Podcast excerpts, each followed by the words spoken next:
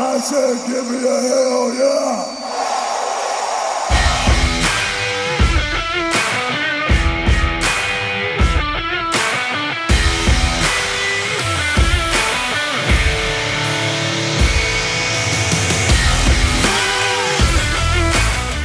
Hi, everybody. Welcome to episode 67 of the Brothers. Whoa, it's super loud of discussion. Wasn't really loud a second ago, but now it's super loud, so I apologize for the first few seconds here. Uh, first of all, let's get some stuff out of the way. Let's talk uh, BODpodcast.com. That's where you're going to find the other 66 episodes of the Brothers of Discussion, uh, as well as the blogs that we never post. That's 66 episodes, blogs. Uh, we've also got at BOD Podcast, where you're going to find us on Facebook and Twitter, at BOD Podcast. And if you could, please go over to iTunes, go over to SoundCloud, go over to Google Play, go over to what have you. Like, subscribe, review. Please do what you can to help grow the show. Uh, we would like to see uh, we'd like to see these numbers get boosted up because we know there's at least one group of people that's listening, and uh, they work for the WWE. They've been taking our advice week after week. Uh, jumping in here, Mike. Let's go right into some NXT uh, because we know that's where all their great ideas come from, or from all of our uh, interpretations and fantasy bookings and just hopes and wishes for our favorite brand. Uh, it, it became the focal point this week, and uh, to to just put the cherry on top, even the weekly episode of NXT did not disappoint. This was just this whole I mean this whole company could just go straight up NXT and pro wrestling fan. You know what? It would just destroy AEW. Matt. Uh, but that that's not their goal. Their goal is to become uh, the Disney World of pro wrestling. Um, now Matt, to do that, Matt, I can tell you've thought a lot about this, and I just want to say hello. We're at minute 59, and I just said my first words. you're not winning I'm- the Pete Holmes Award. It's for all the No, I am Doug not. Loves Movies fans out there. Yep, there's some of those I, out I take it then you want you want to jump in and talk about Mia Yim and Xia Li. why, why don't you go ahead and take it away? Let's. there you go. Matt, it's was this you know last week? Did we see the worst episode of NXT ever? We we made that argument. I I've been reading reviews online where not a lot of people agreed with us. Uh, wow. But you know, it's just one thing to read that the match card has certain guys in it. It's another thing to watch the match. People, you gotta accept everybody has some bad matches. You can't just go, I love this guy, anything he's in is great. We could still judge it. We could still say it was a bad ep. We we got Ricochet and Adam Cole, baby, and it just wasn't that hot. But let's not. No, we won't dwell on that again. We back to back, maybe the worst episode of NXT I've ever seen, with maybe the best episode of NXT I've ever seen. What? What? I, I won't go that far. It, it was definitely one of the biggest. It's the biggest jump between. I'm gonna die on this hill. I am gonna you're climb this hill, and I am gonna Velveteen Rainmaker onto you, for this fight. You are insane, Mike. There's been undisputed era tag team championship matches. We we saw Pete Dunne, uh, Ricochet, and Adam Cole last year. Don't give me that baloney. Yes, keep keep giving me all those second and third place entries, Matt, because this was number one. All right. Well, Mike, tell me why it was number one. First of all, boom, opens up with Aleister Black's theme song, arguably the greatest theme song in wrestling history. Number two, about that. closes out with the greatest North American one-on-one match since Ricochet versus Aleister Black, and that was at oh, damn it, versus versus Adam Cole, man. You you know you gave me this great beer for Christmas, and I've kept it open. It's been growing mold, and I've still been drinking it. It is really potent. Um, in between all that, we you know we got bookended with two great one-on-one matches and we were able to plant some seeds. We were able to get some seeds growing We got to learn a little bit about Matt Riddle, which I, I know you're really excited to talk about.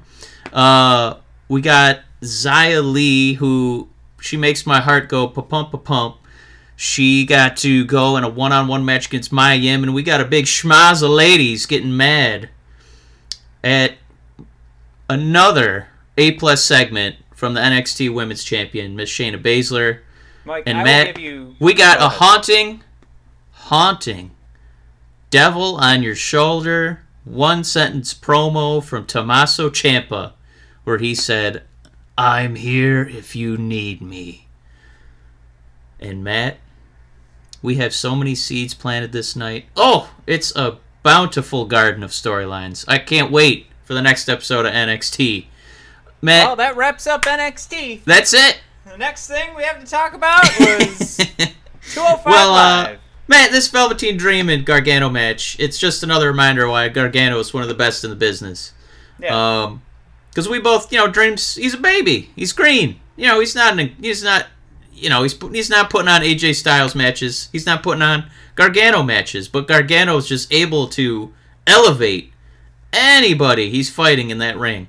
Um, well, this I- match had such like uh, not just emotional twists but like stylistic twists uh, where when gargano was you know more in control it had you know more mat wrestling more chain wrestling and things seemed to turn around when gargano went for a, the tennessee sequence uh, you, you know irish whip into the ropes you hit the ground on your belly um, you know and then you do the leapfrog and the you know clothesline or drop kick Gargano went for the chest hitting the ground, and Dream, instead of acquiescing to the sequence, got on his knees and did that weird Velveteen Dream serpentine move where he kind of like moonwalks on his knees. And from there, it became a, um, a much stiffer contest with, you know, much higher stakes after that. With Gargano selling a, a lost tooth because of a Velveteen Dream right hook. Um, and then we got a series of, you know, DDTs, we got suplexes, we got, you know, avalanche attempts at the uh, Dream Drivers. Um, and then, you know, we got the, the patented moves flying outside. Um, and some pretty good taunts out of it, too. Gargano kind of um, uh, calling back to Dream, thinking he's Hulk Hogan. Which he that is not the first time we're going to talk about, or last time we're going to talk about Hogan in this episode. Um, but Gargano doing the you know the the hand the wrist flips around your ear, trying to get a crowd reaction. Um, I just I loved every second of this match, and I, I I don't know how much we really care about scores, but if you do, this for me was you know four and a half five. It was I was entertained start to finish. Matt, your thoughts on the Dream taking the belt from Gargano? Well, I mean, I, I would say in my favorite NXT episodes, there were multiple five star matches. So, uh, just to get back to your initial argument, um, we, you know, you've got to question that. Uh, you you give it a four and a half to five, so somewhere in there. Um, yeah, I mean, there.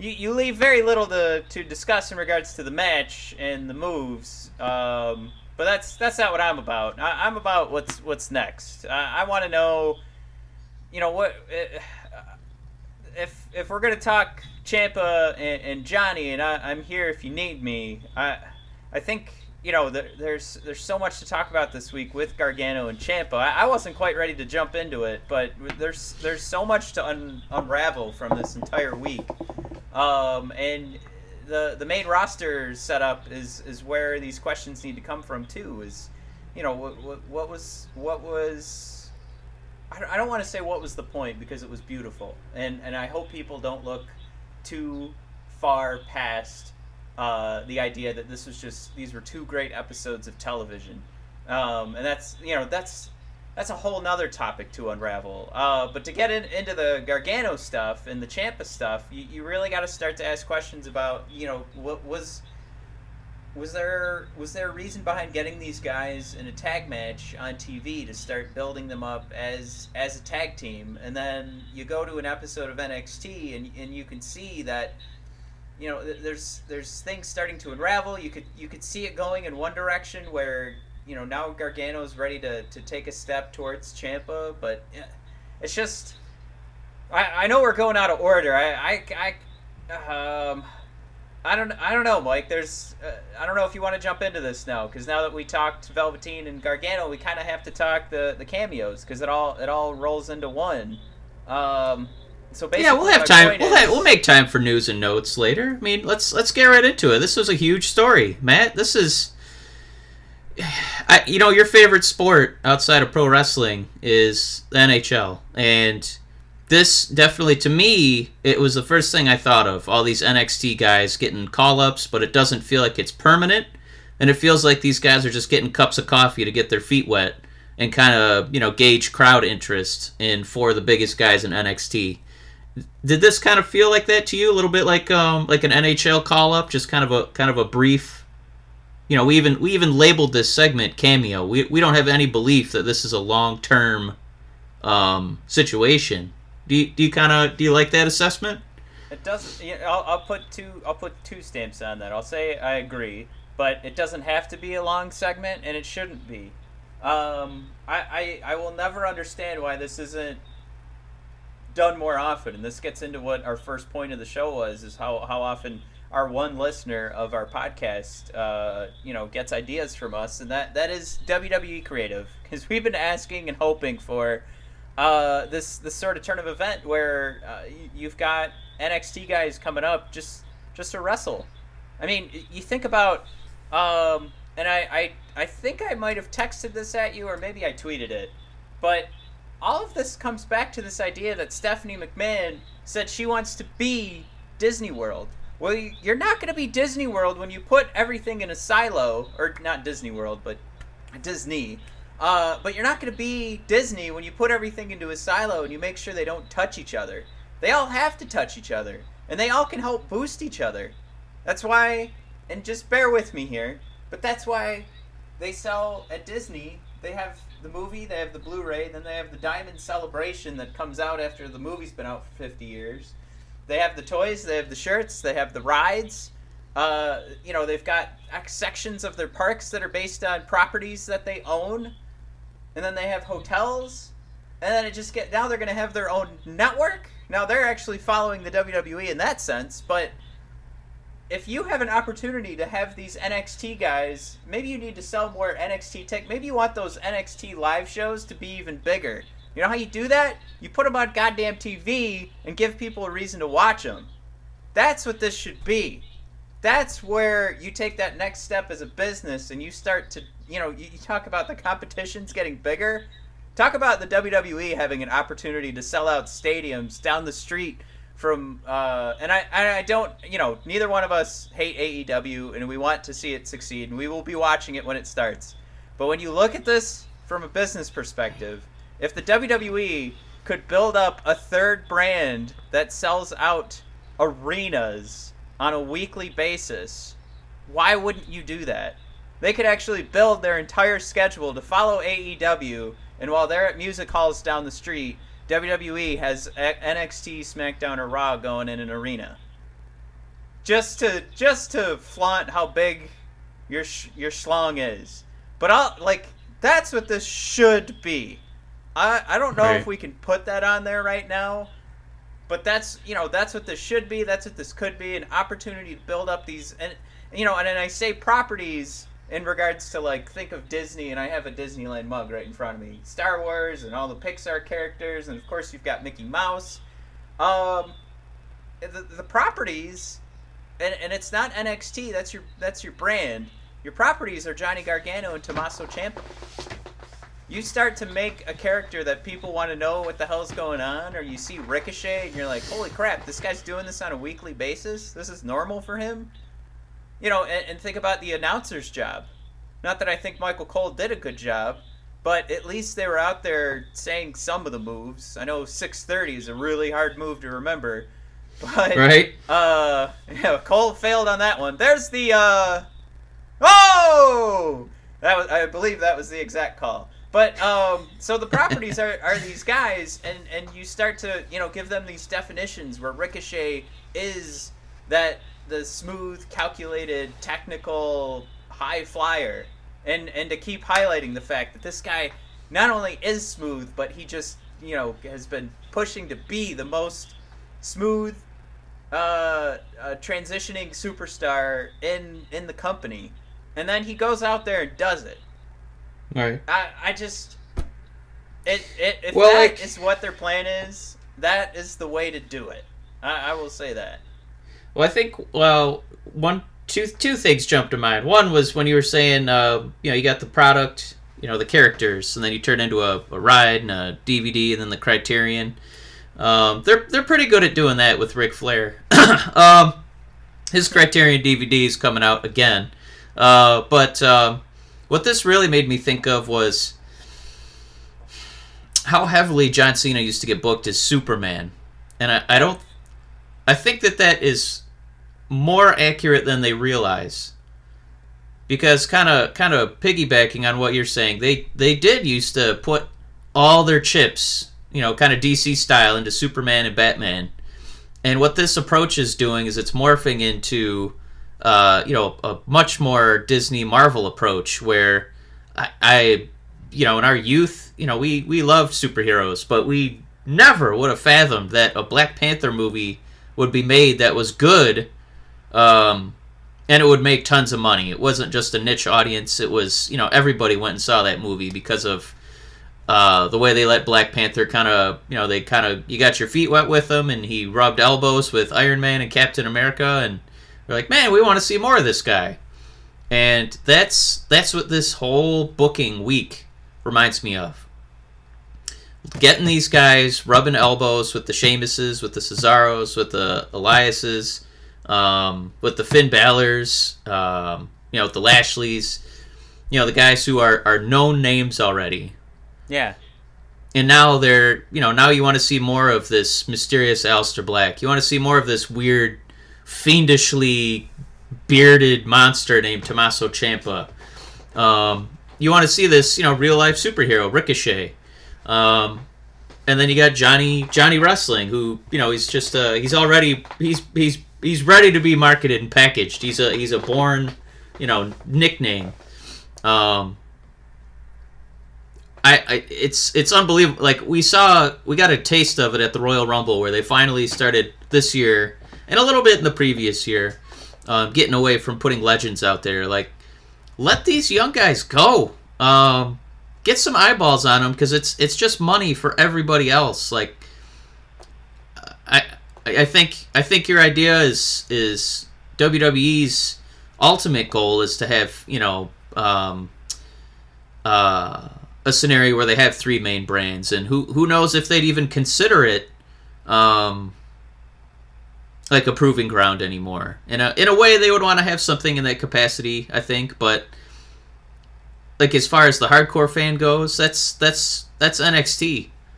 Um, so I, I don't think your idea is that far fetched. Um, I just I know they want to have some sort of proving ground, and I think um, as far as marketing it and helping get the younger, newer wrestlers over it, it helps explain why they might have a you know a losing streak to start, or um, you know why their character is kind of you know evolving like within a month. You know, and it's not a you know it's it's not um, you know like like Eric Bugenhagen is probably going to be the Booge pretty soon. Uh, he's not going to have that long clunky name for very long. I don't think as long as he's Yeah. popular and um, yeah, I, I think your your Disney connection is a is a good one, um, and I'm glad that you know WWE's listening to the past couple episodes to uh, help all these guys make some money for sure. Uh, Matt, hot tag question here. We're staying on the same subject, uh, just taking it a little different direction. Um, I think this booking went over really well. Um, you know, on a lot of wrestling websites, on Twitter, on Facebook. But one spot where it definitely bombed was the live audience. So, Yeah. Matt, hot hot tag question: Does this arguably one of the worst crowds I've ever seen for a Monday Night Raw show? Does this? Do you think that this kind of gives WWE or you know people like Vince McMahon? Does it give them pause to run things like this again, or do you think this is more of an anomaly? No, I mean you you brought up before like uh, you know maybe this is just us talking now that I think about it, but um, you brought up comedians and and uh, I think you were talking about how we should structure our show And uh, I, I just want to bring that idea up again and make these parallels. So first, I'm making parallels to Disney. Now I'm making parallels to comedians. Um, I, I listen to podcasts that uh, a, a lot of different avenues of media and live performance are mixed together, and people talk about how they got there. One thing you can never help is a shitty crowd. So this is this is not something where the WWE made this decision lightly. Uh, and it's not like they don't have the takeovers to look at to see what these guys could be. They just need more exposure. Um, and they need to be pushed the right way. I think them winning is is is the biggest factor. I mean, any any of these teams that come gets called up from from NXT and then they start a losing streak, then we know what to think when they come out for their next match. Um, but uh, you know, to make to make that point, um, uh, I guess the more important thing to me uh, are those wins and, and, and what the, the story kind of story holds for these guys, and that, that does way more. Uh, I'm trying not to say damage uh, than than just having a dead crowd. And and I think if you know if they took a trip over to uh, social media, which you know we know they do because they troll their own fans all the time on social media, but they they know that we saw how, how horrible those fans were. And if if you take a look at that show again, they're in a, a very tiny uh, quote unquote arena. Um, Right. That that was a small one. That barely had a second deck. So, uh, sorry, second deck made me laugh. Uh, yeah, those those fans were a second sub deck. That was really bad. uh, it makes you. so do you think this- it makes you kind of wonder though, like, what kind of? Why do you think they picked this small arena? Like, it wasn't a surprise that it didn't have a lot of seats. Well, that Um, you know why what? wouldn't you save it for Chicago, Detroit, um, L.A.? You know, cities that are are known for big crowd reactions. Why do you think they did that? I wonder, and this is kind of what I was bringing up before when I said if we're going to talk uh, Johnny losing to Velveteen, we'd have to talk about these cameos. Because I think there had to be some thought in regards to, you know, why isn't Johnny, why aren't Johnny and Ciampa, you know, fighting singles matches? Why are they in a tag match? You know, it doesn't, for that, for where the storyline is, you can start to see that they're coming along, but to say that you're in your first match, which we know uh, they've already been on the main roster before in past lives. Uh, Right. But you're in your first match as Gargano and Ciampa, and you're in a tag team. That doesn't quite make sense. So my argument before, talking about Velveteen taking down Johnny Wrestling, was that they wanted to put uh, more emphasis on the fact that these guy- these guys are close right now, because it needs to be more devastating for later. Now that's that's kind of getting outside of the realm of of what you know of what you're asking. I, I think there's probably more that goes into it. Of you know if if we get a crowd like this, they're not going to be too hard to handle. You know, like Aleister Black's got to go out there and do his first promo. Maybe there's an idea here that he they weren't necessarily looking for uh, a huge positive response. They were just trying to give these guys a crowd that will not give a huge negative response. And I think the last thing that would have been uh, helpful for Aleister in that promo with uh, with Elias is just one what chant would have been not not doom. You know, it wouldn't doom his career going forward, but it definitely would have been unnecessary from the fans, as the what chant always is. But it just it would have sold the wrong picture, and I think right now to just have the a dead crowd, and the only thing that is really going for him is the excitement on social media and the announcers, which again, not the best job, but they did they serve their purpose. Uh, I think that does a lot for the fans going forward because if they don't see a positive or a negative reaction from the fans, um, that won't necessarily come through on TV. Like it won't it won't tell a story through the TV the same way boos and cheers do. At least from my perspective. Well, we talk so much on this show about any reaction's a good reaction, so it, it just kind of scared me a little bit to see all four of these guys come out to crickets. But um, at least on Monday night, it on SmackDown the crowd was a lot a lot more engaged. Uh, we got Ricochet chance, Aleister chance, uh, Johnny Wrestling chance, and I heard a few Psycho Killer chants. They Didn't quite pop the mic on that one, uh, but it, it was audible through the TV. Well, Um, I'll, I'll say don't you know don't count out the conversations online because those those do mean a lot. So crickets do include people not even talking about you after the match is over, and And, uh, I mean, you know what? Is, this is something that was covered on on ESPN. So I, I, I think it I think it means something. one one thing I don't want to forget, and we, I, I'm gonna butcher it because I, I don't remember the exact quote. Um, but Aleister calling out the crowd very subtly in his promo um, about making people fade to black, and it sounds like you know you might, if you think you have an interest in being quiet, don't worry, uh, you're about to watch fade to black. Um, and I really wanted him to, you know, kind of walk up and down the aisles and start super kicking people sitting on their hands. Uh, black mass kicking. I apologize. Um, How dare you?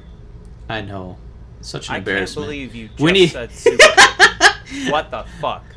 It's not even close to a super kick. I'm sorry, Aleister Block. um, yeah, Mike, who gives a fuck? I, I I know who we just apologized to, and I do it too. But you know, honestly, fuck fuck everyone. I I made a post earlier today on on uh, on Facebook about. Uh, I know this was recorded weeks ago, but I'm counting this as a three uh, three match winning streak for Aleister. And then somebody responds and says they're all recorded in advance. Thanks, fuckhead. Who? Why is everyone that's a wrestling fan always on this fucking trip to prove that they're a wrestling fan? What the know. fuck? They're all recorded. Pr- Thanks, buddy. God damn it. Shut the fuck up. Uh, if it's not that, that it's someone telling us to stop whining when we're just making a joke. Uh, it's it's it breeds this horrible. It's the same thing with you know all the Disney properties too, all the Star Wars and comic books. Who get you don't need to prove that you're a fan. Why can't you just be a fan of things? It's that uh, goddamn uh uh oh shit what's the word it's uh, the masculine blah blah it's the same thing of like proving you're you know oh you gotta if you can't lift that car over there you're a wuss. Like it's it's the same thing. It's just the nerdy way of doing it. Like fucking ah fuck them i hate people. Oh, eh, whatever.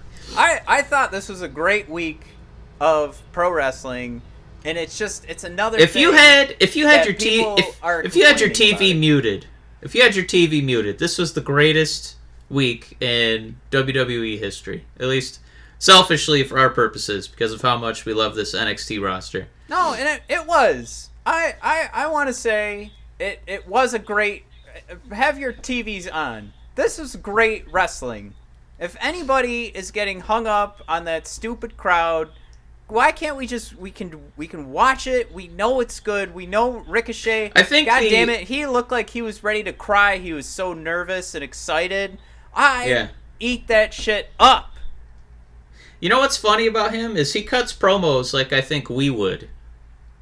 If we got signed to WWE and we were able to go on Monday Night Raw, like that kind of nervous, just authentic energy. You know what I mean? Yeah, that was beautiful. It was God it was touching stuff. Like he he really felt like he really came off as like a genuine, you know, fan of what was happening and kind of that, you know, wide-eyed like, "Wow, this is real now." You know, I'm I'm on Raw and SmackDown. Um I mean, that's you know that's the same thing I ever I always ask for from like uh my my musical artists like those performers like I love the Foo Fighters. That's because every single song that they put out just sounds like they're screaming their hearts out into the microphone. I you know, and it doesn't have to be a scream. It's just you want to feel with them. Like that's the whole thing. That's why we do performance art. That's why we watch movies and we want to we want to feel something. And yeah. you know, there's just there's too many people right now. You've got I mean, you brought up Matt Riddle before. Man, that guy just I don't know if he does care, but the vibe he gives is he doesn't give a fuck and it totally turns me off. And the same thing with uh, maybe not Bianca's words, but her delivery just totally turns me off. Where it's like, come on, care a little bit. put some of that ricochet like yeah when he's talking. It's not I overdid it, but he's just he's got like that excited little twist and growl on his on his promos and I've given him a hard time before, but I really came around this past week. Where really, Yeah. that's just how he talks, and it's it's different from like we've got inflections to complain about. We've got pacing from Charlotte that will never make sense to me, and no. Oh my God. ever talked like that. I really want Ricochet. He should have been the first ever uh, women's tag team champion because that was some god awful microphone work by Bayley and Sasha. That was embarrassing. I don't know Uh, if they were trying to like hold together their emotions and you know kind of play it off like we're tough and we've got more to do. And I know they verbally said that, but uh, there was no indication that they were emotionally invested in what transpired. None. Yeah, I totally agree. I, and I, I read uh, Bleacher Report, and they gave that segment like a B, and they said two heartfelt promos from Bayley and Sasha. Whoa! And I, I just now I'm starting to wonder: Does the guy who writes for wait, let's let's do this. Um, Kevin Berg. Uh, he's got a Twitter here. Let's let's at him. I have no problem doing this. He is at the Berg. Uh, T H E B E R G E underscore. Okay. So he couldn't even get the Berg. He's the Berg underscore. Is this guy even watching? I mean, he's got one of the best episodes of Monday Night Raw ever, and he gives that promo a B and says they gave heartfelt promos for these tech. It felt like they were out there convincing themselves that this was a major accomplishment. And it is a major accomplishment. How easy could it? Listen to me talking about it right now. Why can't they go out there and talk about the first ever women's tag champions and and not be so bad at it that they made me like Nia Jax again? Mike, that's that is ridiculous. Nobody should have ever made me like Nia Jax again. And here I am after she comes out there and just goes blah. Like that was fucking perfect. That was perfectly timed. I am I'm not quite back on the Nia Jax train cuz you know I was the conductor last WrestleMania. but man, like I I, I thought Nia. I thought Nia hit uh, a home run on Monday. Yeah. Uh, she made them look like a couple of idiots. And then they're yeah, because they were like fu- they were they were flinging their bumbling and fumbling and bumbling over their words oh my and God. they had to give such nothing promos and Nia kind of stomped out and you know the crowd finally finally showed a little life when they were booing her and her just her dismissive "Eh." and then her, and then her correcting um, Sasha's grammar. Oh my Uh-huh. god. I was falling out of my chair. I, I thought Nia hit a home run. women's with an E. And then Sasha just looks at her like, I'm gonna fucking kill you! Shut up! It's See, hard up th- here, okay? that has always bothered me. I've just never mentioned it. But she, you know, S- Sasha always says woman or woman's. And it's, Right. no, it's women's. Yeah, I don't know if I it's said it wrong right now, but well, I don't know if it's a subtle nod to her, you know, preferring the solo act instead of the tag team, but I mean, at this point, I, are we still doing that storyline? I mean, they just became the first tag team champions ever. We're not even a defense, in, we're in the first promo since the belts have been won. Really? yeah, Really? That's what we're going for? No, that was one of the. I'm not buying that. Yeah, that was that was one of the the dumb dirt sheet rumors. Uh, Sasha and Bayley back on the WrestleMania card, like them fighting each other. It's like what? Oh, come no. on. Have them do a goddamn title defense. Oh, come on. Have, them, hold the titles for at least a month before we start. Are we about are, are we really gonna turn those into the Raw and SmackDown hot potato belts? Like they? no, please, Potato belts. You know, please. I, there's one thing that I, I was thinking about with NXT and, and how it always stays fresh, and it is still this would involve a lot of turnover, mind you, but you get title holders for a very long time, and then they never hold it again. like I, you know, it's it's probably the reason that like maybe college sports are so successful, or or maybe now the turnover in like the NFL is so good, or, or maybe not so good, but it's it's just there's more of it. You know, guys don't really make it into their 30s in the NFL anymore. Right.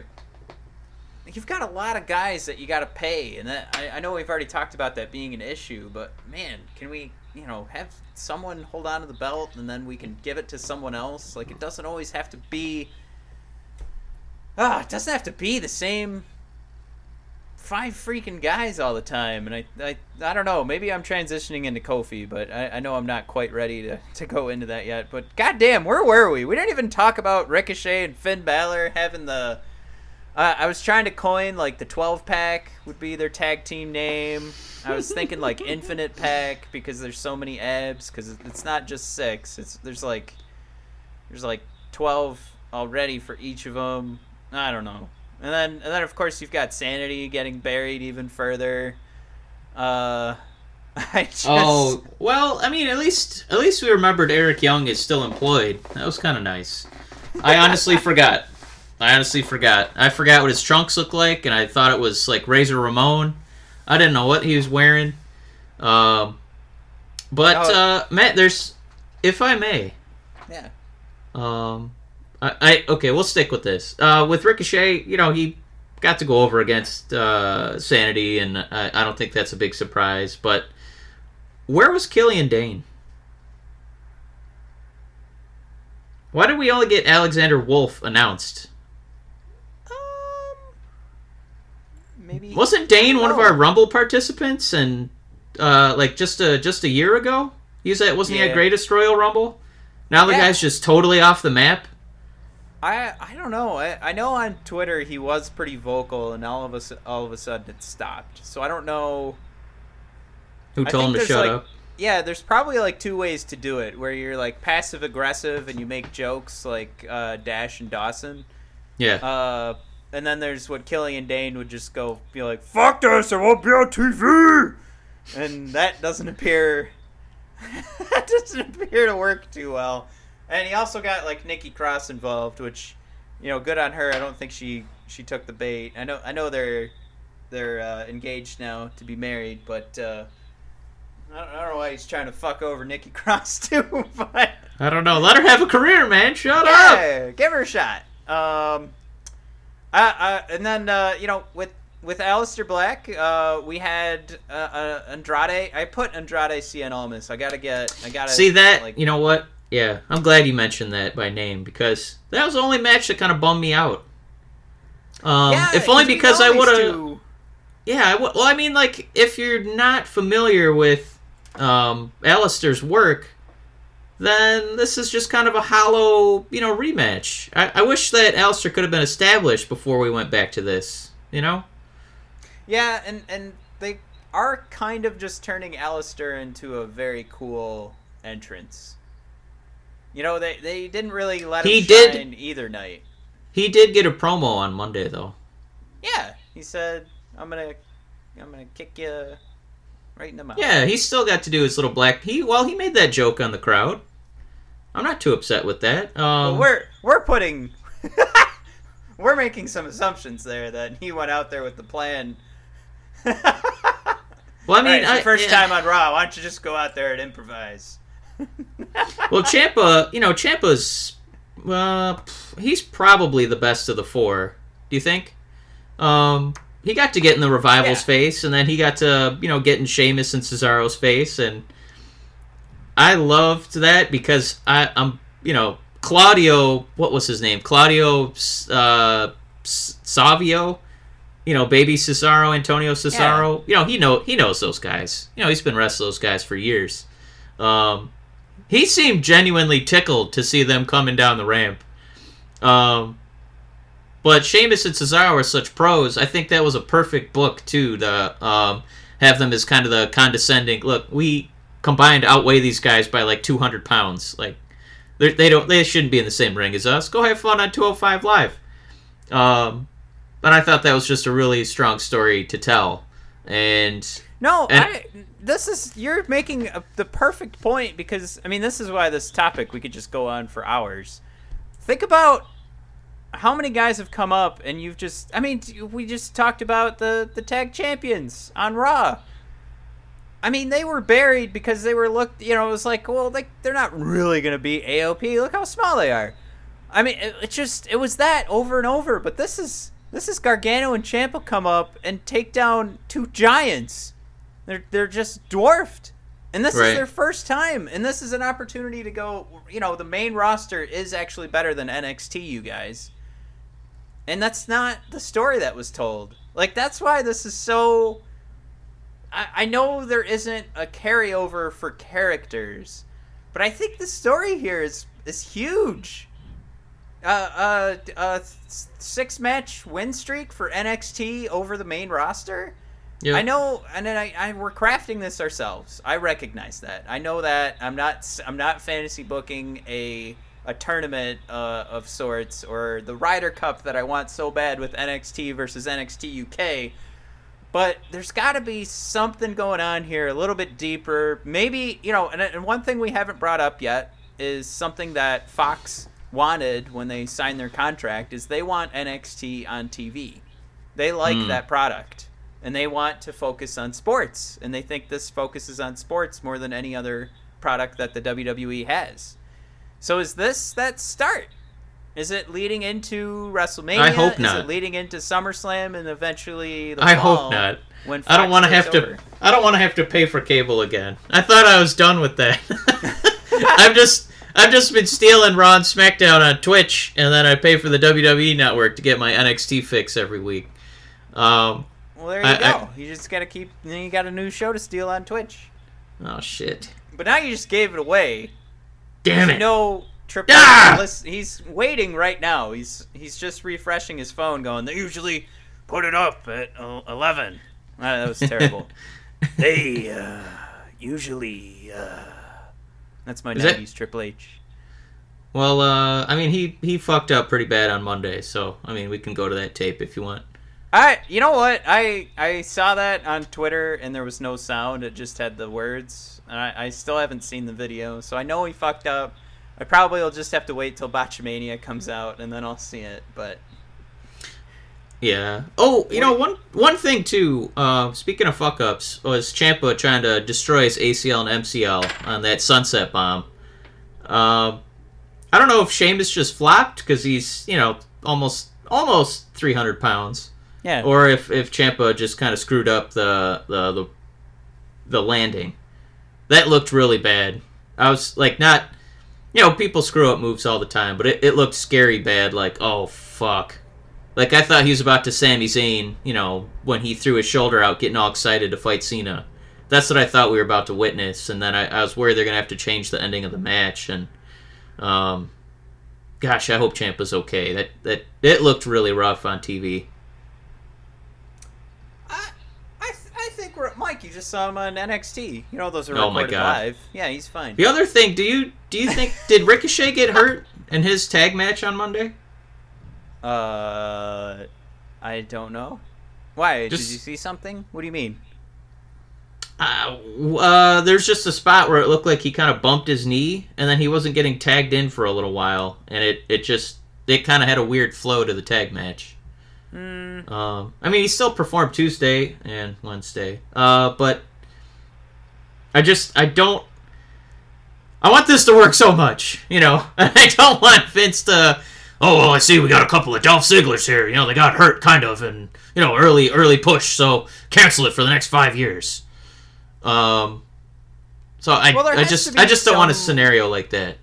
I, I don't know if we have to worry about that. I, I feel like there's got to be some awareness at this point where, uh, you know, the social media traction has been taken away from the WWE. The the amount of uh, their audience is at least watching other things, and they can measure that, and they can also see their own ratings are dropping. I, I don't know what's going on with the network subscriptions, but I, I think I think they know that. Um, I think they know that it, it's okay to make these these changes and experiment like this, and I don't know. I, I just I think it would be different if like things didn't also turn out the way they did on Tuesday. You know, I, I, think I think it's fine, and I, I didn't hear anything about injuries, and I, I don't think that would slow them down anyway. Because I don't know that I I hear you. I I I didn't see any injuries. I didn't I didn't see any trouble. But you know, well, I don't know. I I I just uh, I I didn't see anything. So I, I hate Oh, to just say okay. no, but that's that's where my Well, that's maybe that's a good that's that's a good thing then. You know, maybe I was just being paranoid because I was just you know I wanted all four Yeah, of these you- guys to look like a million bucks. you definitely sound you you sound like you've been smoking and you're super paranoid right now. I, I, I don't think there's anything to worry about there. Not yet. I mean, if it keeps happening. I well, think about the the parallels too, or or like maybe um, uh, I'm not going to think of the right word right now, but to have uh, Finn Balor and uh, Ricochet tag, and then Ricochet has a has an injury that ruins his main roster push while he's tagging with Finn Balor. Uh, it's it's almost poetry. Um, just you know, a really sad one by like Ed, Edgar Allan Poe or something. Um, any hoozles. Mike, what what's your overall takeaway from this? Because I think I made it pretty clear. Like I, I have my Disney side of this. I have my can you believe it that they actually won matches kind of side of this. And then there's the you know the building up and eventually have three giant brands. Well, I wouldn't mind seeing that happen. Um, it just it's something that you know we're gonna have to be a little patient for and, and see if that's you know I kind of mentioned it earlier. I don't I don't know if that's how they want to market it necessarily, if only because. Oof, I don't know if that would then be in, in creating a, a fourth brand per se, and I'm not counting NXT UK. I mean something you know in the US. Um, you know where they, they would still have like a proving ground. You know, uh, Well, let me instead uh, of instead of like I don't want NXT to become ECW where it's just you know you have all these extra guys who aren't quite you know the right shape or size to to get you know main event um, matches you know for pay per views because that's what ECW was. You were just booking you know the pre shows or you know the second match on the card. So that's Well, that's what I'd want to me- avoid. I, I like keeping it as kind of a special event so far. Riddle me this, Mikey. Uh, I was gonna say Batman, but uh, I don't know. Is that is that still relevant? Yeah. Reference? Okay. Uh, we've got we've got this idea of what NXT is supposed to be, right? And we've got all these guys that should probably get paid more, and they should probably get paid main roster money, or Right. they're gonna go somewhere else. You've also got this expectation of what NXT should be. And they've done that to themselves, which is maybe the only negative.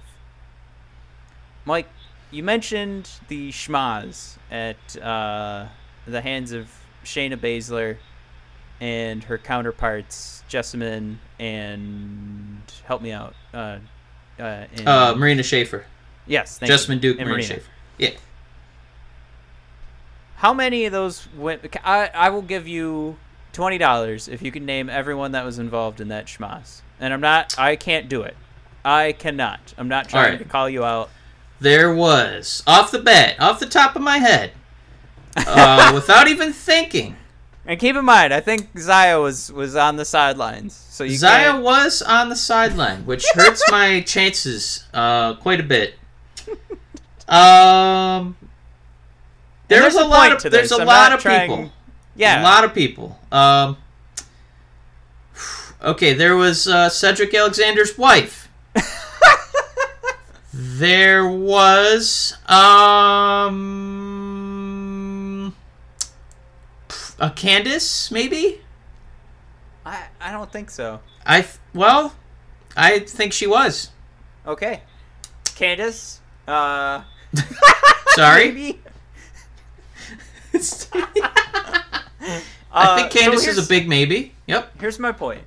Okay. I don't know if they want to do like so so these big moves have to come.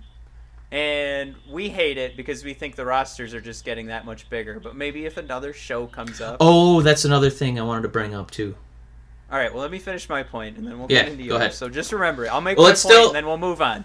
Yeah, it uh, well, it still t- it ties into uh, these these cameo call ups. But go ahead. It, it, yeah, no, I, I'm not saying we'll move. I'm just saying we'll go to your point. Um, My point being is they're they're starting this performance center thing where it's gonna be they're gonna do matches like live from the performance center. So now you're gonna be seeing these people just working out, doing these matches with with a still you know, like a camera that doesn't move. It's not gonna be dramatic. I wonder if there is a brand new change for NXT. And you know what? Now that I think about it, maybe I should stop. Wasn't there supposed to be a big NXT announcement today? Uh, was there? I don't remember hearing about that. I swear. You know what? Uh, when you start making your point, I'm gonna start looking it up because maybe they mentioned it and we're. but I, I just feel like they're gonna do something else to where these people can still learn how to wrestle because again, I don't. I didn't recognize the the three ladies that came out to help Mia Yim, and I I can. That's fine. I will admit it. If somebody wants to do the the pro wrestler fan thing and go, ha ha, I'm I know wrestling, I know their names, yeah. That's fine. Go ahead, send us a message, let us know. But I think there's an opportunity here, or or maybe a change, to ensure that they don't ruin the brand of NXT by having shitty matches, because eventually they were gonna run out of people they could sign. I'm not saying that there uh, there aren't good wrestlers out there, but now that the competition is kind of heightened and Right. there's this uh, idea of like what it means to sign with WWE compared to AEW. You know, maybe that is going to hurt them, and they need to pull back in regards to what is is good enough to be on NXT. Um, so maybe that is what's going on. Uh, but what, uh, Mike? What was your point? Um, well, I wish I'd written it down. Um, oh, I know what it was. Well, it's just it's one little baby point. Um, if and it ties into giving these guys just cameos. Yeah. Um, so you know, there's a lot of regular main roster guys who obviously you know didn't get any TV time, and um, I just thought that it again tied into something that we we talk about a lot on this show. Why NXT is so successful is because it's only an hour, and you never get oversaturated with particular guys. If you're able to do these crossovers, if you're able to do these cameos, that means you know you you don't have to get force fed, you know, the same, you know, like Seth Rollins match every week or the exact same, you know, Drew McIntyre angle every week. And those are guys we love and they're really good at their jobs, but it it diminishes the mystique of their characters and their move sets if you, you know, every week it's like what does Seth Rollins have to have 20,000 moves in his back pocket? Um no, and it's it's something that you know makes Velveteen Dream more interesting. It it makes you know Ciampa matches a treat. You know, because the champ basically only fights at takeover events or you know some special occasion. Um, and if he was on the main roster doing you know what they've been doing for years on Raw and SmackDown, he'd be fighting every single week, and they'd have to you know really accelerate any storylines he'd have with Gargano. You know, with tag matches you've seen 10,000 times uh, with mismatched, you know, partners and then solo matches with people doing run-ins, so the bookings even. Letting this stuff marinate, letting it, you know, give it some time. Don't give us these same guys every week cuz there's nobody who can, you know, tell us a brand new interesting story every week and not, you know, not get stale. Um this this furthers that opinion. So it's I just can't talk. I can't talk more, you know, uh, either highly or positively of, of what transpired this week, and I, I hope, I hope they do more of this because you know we have that expectation of new guys coming around WrestleMania. We undid that this year with the panic, with the drop numbers, and then we you know try to put EC3, Lars Sullivan, Lacey Evans, Nikki Cross, and Heavy Machinery, and kind of a mixed bag of results there for sure. Um, you know, even that's even that's an optimistic way to look at it. Um, but what they did this week, I think, is a much stronger way to introduce people to new characters. Yeah, no, I, I, I think that's a thousand percent correct, and that that's probably part of the reason uh, the rumors are out there that EC3's angry about his, you know, introduction into the main roster. I mean, really, he should be. If he's not, Yep. like, why the fuck would you keep him There's- silent? Yeah, there's zero reason Aleister Black got more promo time than EC3. Unex- unacceptable. Uh, but yeah, he, he seems to be the only guy that's that's upset with this, according to the rumor mill. Uh, Mike, the big announcement, which I just didn't even really consider a big announcement, was uh, the Dusty Rhodes Classic. So Ooh, that's yeah. I, I I mean it's it's fine. Uh, uh, I I wonder if uh, you know this goes back to you know what this this still ties in. Hell yeah. Um, yeah.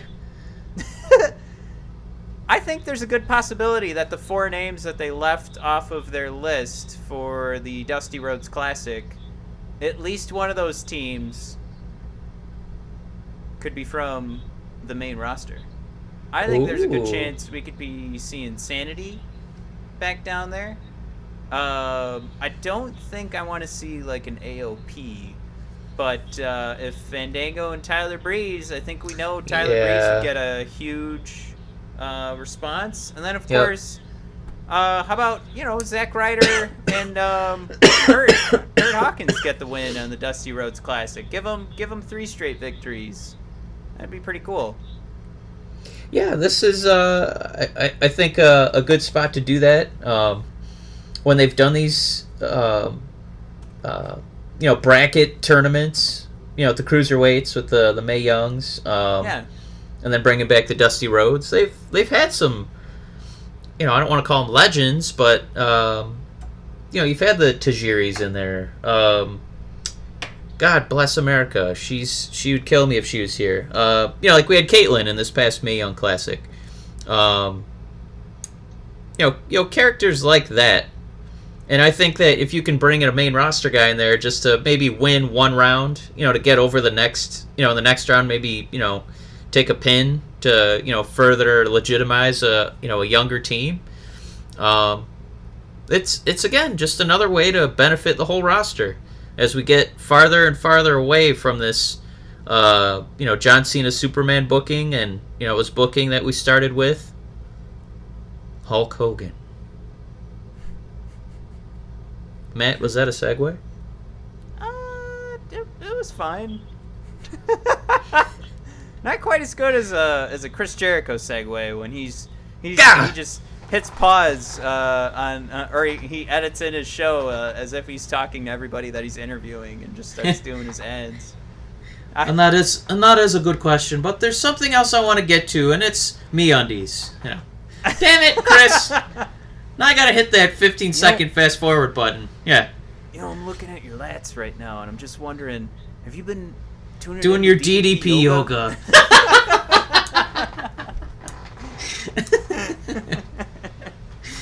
oh shit. Uh, fuck. All right.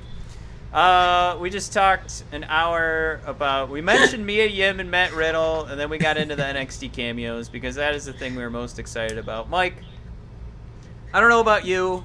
I, I think it's time we talk about Kofi Kingston. Oh wait, you want you want to talk about Hulk Hogan? Oh my God, that went right over my head.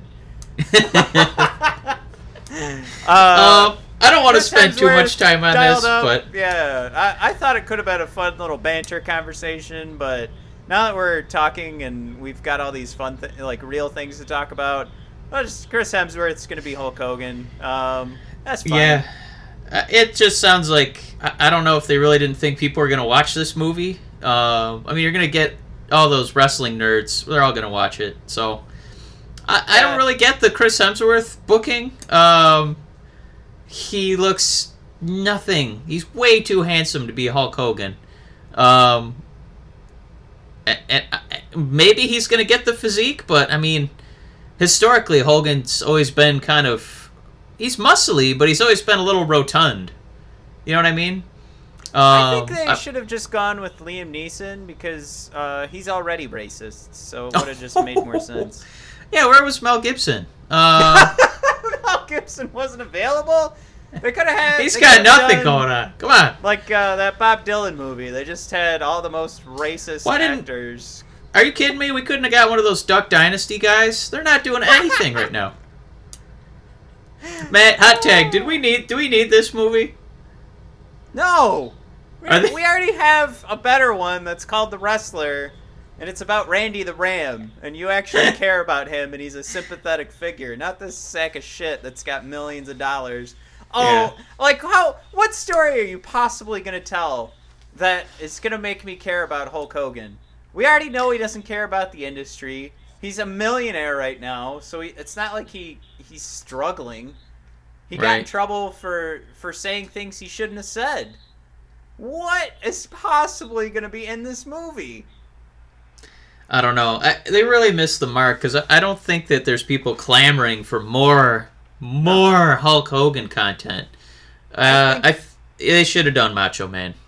It's it's you know what that I was thinking it should have there should have been like a Mean Gene movie or something. You know, like there's got to be stories out there of all the shit that he had to go through. I you know Mike, I'd be more excited, and and if Eric Bischoff is listening, he's gonna come right through his jeans. I'd be more excited for an Eric Bischoff movie than could you have you heard about his life? the, No. the jobs that he's done. Oh my god! And then just kind of sneaking his way into pro wrestling. That Yeah. that would be an interesting story. Or the Paul Heyman stuff, where he he was lying to people to like get into buildings. Those are interesting stories. Oh yeah, gonna- he used gonna make to- up press passes, and he pretended he was a photographer when somebody got sick, and there he was outside the ring, and then he got himself into a Dusty Rhodes meeting, and you know took off from there. Who who knows how much of that's even true? But it's still more interesting than whatever this Hulk Hogan movie's gonna be. Oh my god! Like, I, what are they going to talk about the the struggle where he was in a Rocky movie and then years later he became the biggest pro wrestling star to ever be? Wh- What's the struggle? What are we worried about? Oh, he took steroids and then he stopped. And they Uh, have, I think they have said they've confirmed that it's not going to be a movie that takes place now. You know, where he's, you know, kind of washed not, not up with- and. not with Hemsworth. Um, but uh, maybe the Macho Man one is just a little too dark.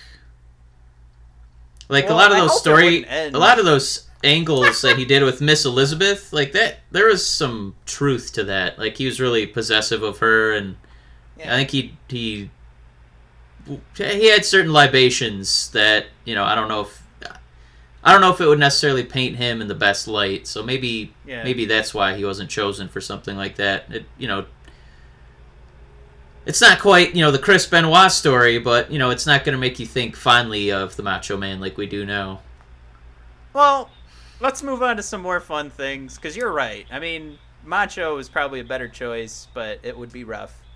Uh, but what's not rough and is tickling the WWE universe is Kofi Kingston, baby. Getting his WWE title shot. You know what's great? My favorite part about this was Oh, that- please be Biggie, Biggie, Biggie, Biggie. Oh well, Oh, yeah, that ahead. was pretty great.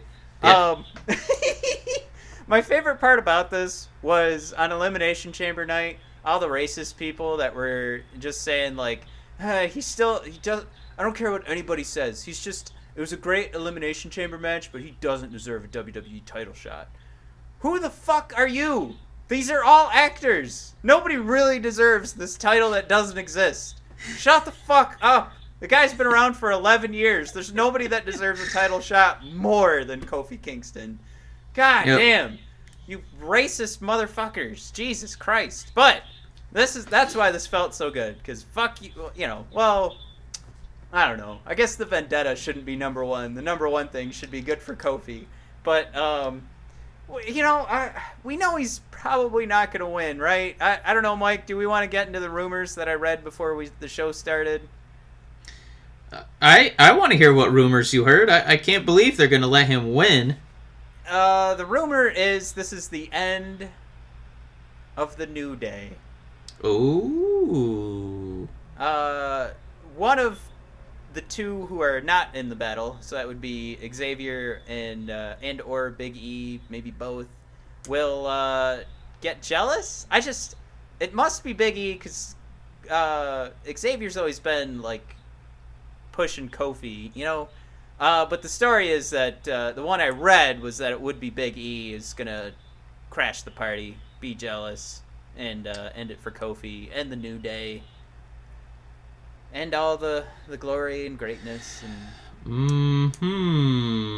Well, it's not that you know that story would be remotely boring. It's just, um, what I was gonna say, you know, b- uh, with that rumor in mind, and it, it does kind of allude to what I mentioned a second ago, was Big E. We finally got to see him do the oh city that we're wrestling in. You know, Yeah. um, and as much as I love Kofi, and he's you know been in the game forever, um, not getting a shot with gold, um, it really feels like he's the least charismatic of the three New Day members.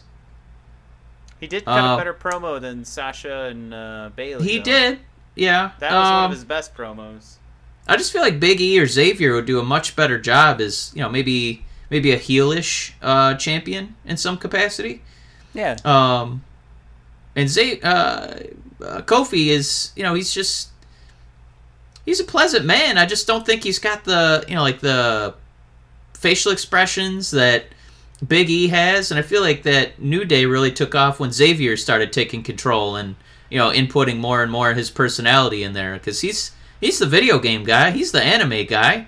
Um, he's the one who really, you know, kind of forced those guys to start incorporating that into their entrances, especially at WrestleManias, and he's the idea man.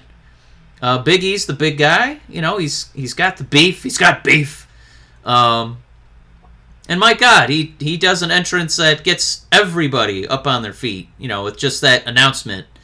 Um, Kofi's a hell of a workhorse. I just um, there's other members of New Day I would probably go with to be my my champion and somebody who's got to make you know radio show appearances and you know be on TV and be on ESPN and it's nothing against Kofi. It's just you know I, some people are you know have different skill sets and I think that's that's where Big E or Xavier would come in and really really succeed in those roles. No, So- I, I I agree. Um. Uh, I know. So it's you know in the short term it was amazing. Like that crowd was you know a complete 180 from the bullshit we saw on Monday. Uh, Sunday night elimination chamber they were dying for every false finish for Kofi. You know just pleading and trying to cheer his you know his his triumph over you know the evil vegan Daniel Bryan. Um, Yeah. So this definitely feels like it at Fastlane they're gonna try and you know give us a little false hope, but as a wrestling you know uh, witness, um, it it I, it wouldn't be a great booking decision to have you know Kofi win in that in that way. You know, I don't think it would be as big of a um, you know a moment if he you know won it on a lesser pay per view. Like either you either go all in or you don't do it. Do you think maybe they should have just had a back and forth of Kofi winning at Elimination Chamber and then Daniel winning at uh, Fastlane? Maybe. I mean, one scenario I could see if they if they you know, they do see that they got lightning in a bottle right now is, you know, see if they give Kofi, you know, the pay-per-view win but let Daniel take the title back on Tuesday, you know, to defend it at WrestleMania, something like that. Yeah. That, that wouldn't surprise me. I like that. Uh, I mean that that was that was definitely something I.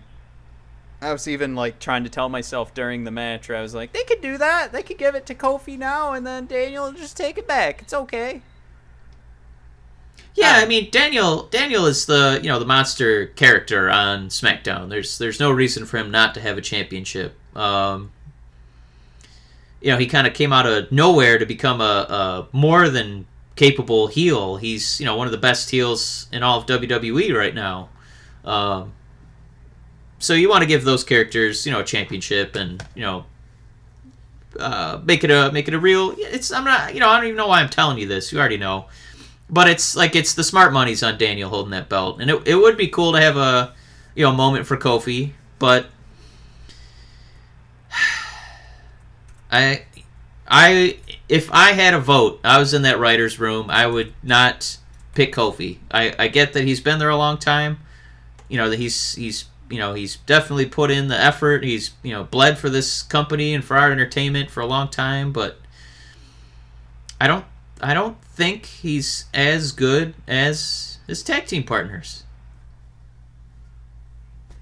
So if I go my whole life without Kofi winning a title, okay, but Xavier or Big E not getting some sort of singles run, I think it would just be surprising because I think they would be very good at it. Man, you're so racist. Um, I'm just kidding. uh, I, I mean, I think I, I would definitely agree with you. I just I, I think they when you strike gold like this, I guess I guess I'll, I'll I'll say my my final thought is they probably did miss the mark and they should have just had him win it at elimination chamber. But it's kind of hard to to gauge that, you know, like to go. This is the right time. I think I think one of the problems that they have with their storytelling is they don't take those chances enough, and and they're always trying to, um, you know, they let guys get really close, and then they take it away, and then a guy like Kofi will get he'll get this title shot, and he'll never see it again. You know, also put in Finn Balor in there. It's just they get so close, but they never really become that guy. You know, that next that next John Cena. You know, I, I would put that name in there the guy that that that is our hero and does get the job done. Um, I I I'm I I'm getting a little tired of that storytelling, telling, and I I think there's there's room for giving us, you know, some hope every once in a while. I guess I shouldn't complain too much, only because AJ Styles held on to the title for a full year, but you know, then on the other brand, we're seeing that same story every other month where some guy gets a shot but it's just not enough. Hmm. Do you want to talk uh, Tye Dillinger? How about that segue? Uh, requesting his release. Yeah, um, I, you know that's probably just a benefit. It's going to really benefit him because he's he's totally lost in the shuffle, and he doesn't have the resume that you know like Dean Ambrose has, where you know at least Ambrose is. the guy the guy leaving the company is getting more TV time than you know half the characters on the on the roster. Um, I mean, he's been on our list for a while of guys who, you know, when you think about the inevitable cuts, it's kind of like there never really was a place for him. Um, you know, maybe there was a place on NXT, but there wasn't one on the main roster. So well, I, I don't know. I, I I feel like my opinion differed from many people with with Ambrose. They didn't like when he was kind of making jokes, and oh, I I meant Tye. Oh, sorry. I thought okay. Um, with Tye, um, I feel like for WWE, they're not going to see either of those guys leaving as a huge loss. I feel like they're going to see them in the same way they saw the Cody Rhodes dismissal, where you know talented guys who you know have high you know have a high ceiling but not like face of the company ceiling. So they're not you know it's not like they're saying goodbye to you know not not even like a John Cena but I think they would put a lot of value into like you know Roman Reigns or even the way they treat Velveteen Dream. He gets a lot of prominent spots and um, they kind of let him do whatever he wants as far as you know that you know call me up Vince and you know the Hulk Hogan references. His whole half of his move set is Macho Man. Yeah. Um, I, it kind of feels like it's it's like this difference of like the Golden State Warriors and like the Houston Rockets right now. Cuz I just I, I was watching uh, I was watching the fight of the Rockets and the Lakers and just kind of seeing I'm not a huge NBA fan, but seeing all the faces that are on the Houston Rockets right now. Oh boy. it's a it's like a who's who of a almost shoulda coulda you know woulda kind of guys. Yeah. Um. Yeah, it's not. I think that's an okay analogy. Um. I just mean because you're also throwing in James Harden and Chris Paul and Clint Capela, who are three All NBA players. So. Well, I just yeah, and and that's the point.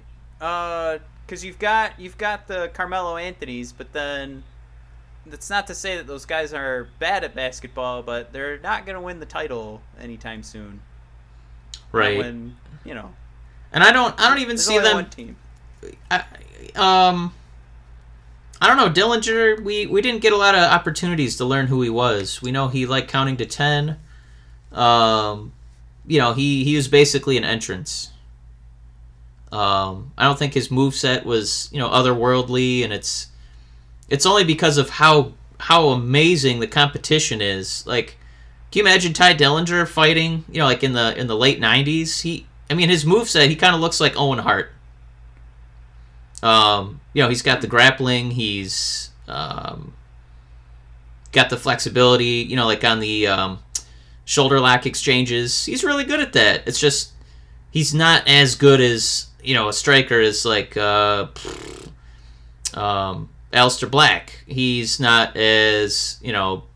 Uh, um, um, Well, I mean, dex- like dexterous on the ropes, like an Andrade. Like he, he just he's not as as amazing as those other guys, and it's just more a testament to how strong the competition is than a negative against him.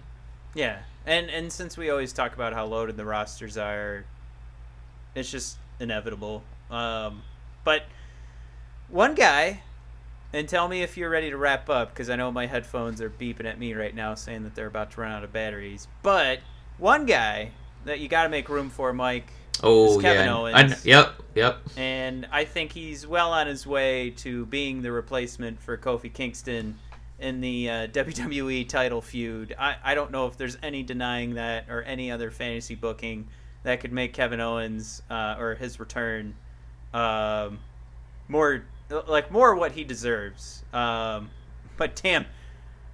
I, is there anything else that happens? Is there any way he's not fighting Daniel Bryan for the WWE title going into WrestleMania? Um. Yes, uh, they might wait till the day after WrestleMania. They might wait till you know let him fight uh, Seth Rollins. You know it's it's always more interesting to give it to the heel, and you know Seth is the face. You know going into his match against Lesnar, and it, they're they're doing some seed planting as far as taking that belt away from him. That that would be a feud I can invest in is Owens and Seth Rollins. I, you know whoever Owens is fighting is is you know must see TV because he's so damn entertaining. Well, I'll make the argument here, I, and I know that we know Kevin Owens as a heel, but these videos that he's putting out, he doesn't, you know, he's not coming off as like, uh, I don't know, like a like a Daisy or whatever, but he he's coming off pretty relatable and and like I'm gonna say kind of kind of coming around as like human, you know, like I I I think these videos aren't just like Kevin Owens saying, "All right, you want me to do a video? This is what I'm going to do." I don't think it's that. I, I think these have purpose. I think they're throwing his his son into these videos for a reason. I think I think they are building him up as like, all right, the fans never want to boo Kevin Owens, so he's just to come out and be a douchebag, but he'll be a lovable douchebag. Like this that's what it feels like to me and that's that's where I see like in my head that's where i go okay he's he's top of the card they're trying to turn him into someone that people can get behind at least what i'm dissecting from these videos. So where's that best spot? And we know you know we love kofi but we know he's not winning. And there's going to be need for a, a big matchup going into wrestlemania. And since we've already got some bookings that'll revolve around um, you know the um, the casual fan i can't i don't know. This just seems like the perfect way to get the the pro wrestling fan uh, involved in in wrestlemania or interested Yeah, I, I hope he's healthy enough. I just I know the way they like to do storylines for Mania. They they don't like to have as little time to build as they are with this one. but they Um, don't have anything for the wwe championship right now Well, we'll think of something. That's just what I'm seems like- saying. you can't just- say well think of, that's the point I mean, It's with something- I mean with somebody already active. Um, you know, something to do with AJ Styles. I think they maybe just didn't Oh want to do God. AJ every single month. So it, you know, it's still it is still AJ Styles, and it you know, maybe they finally get a good match between them. Um, but I think you're right on the money. Kevin Owens is. Um, it's one of the T-shirts I regret not owning. I, I need something of his. Um, but yeah, I love that bit he did with his son and the popcorn. I, I give you twenty dollars. What do you mean there's no change? You got a popcorn and a soda. Where's the rest of my money? And this kid's just laughing, just kind of shrugging. I don't know. Um, yeah, I- I- we're in for a treat. I mean, we got we got so much more on the way. Um, then we're gonna start building the Fastlane, and in some way, it looks like we might get an Asuka and Mandy Rose match. My God, who who thought they'd be saying that? Um, Yeah, talk about no build. right? match. What do we have like three weeks before Fastlane? Yep. Uh, yeah, we're we're pushing uh over an hour here. Um, I thought we were gonna do it today. I thought we were gonna hit an hour, but I know, but it was such a good NXT week. We had this, you know, we had we were too excited. We couldn't do a short one. we never do. We we almost did last week because NXT sucked so much, but NXT, you know, they did it again. They're back. All right, so we are wrapped up. Uh, head over to bodpodcast.com for all those blogs we never write for the other 66 episodes of the Brothers of Discussion.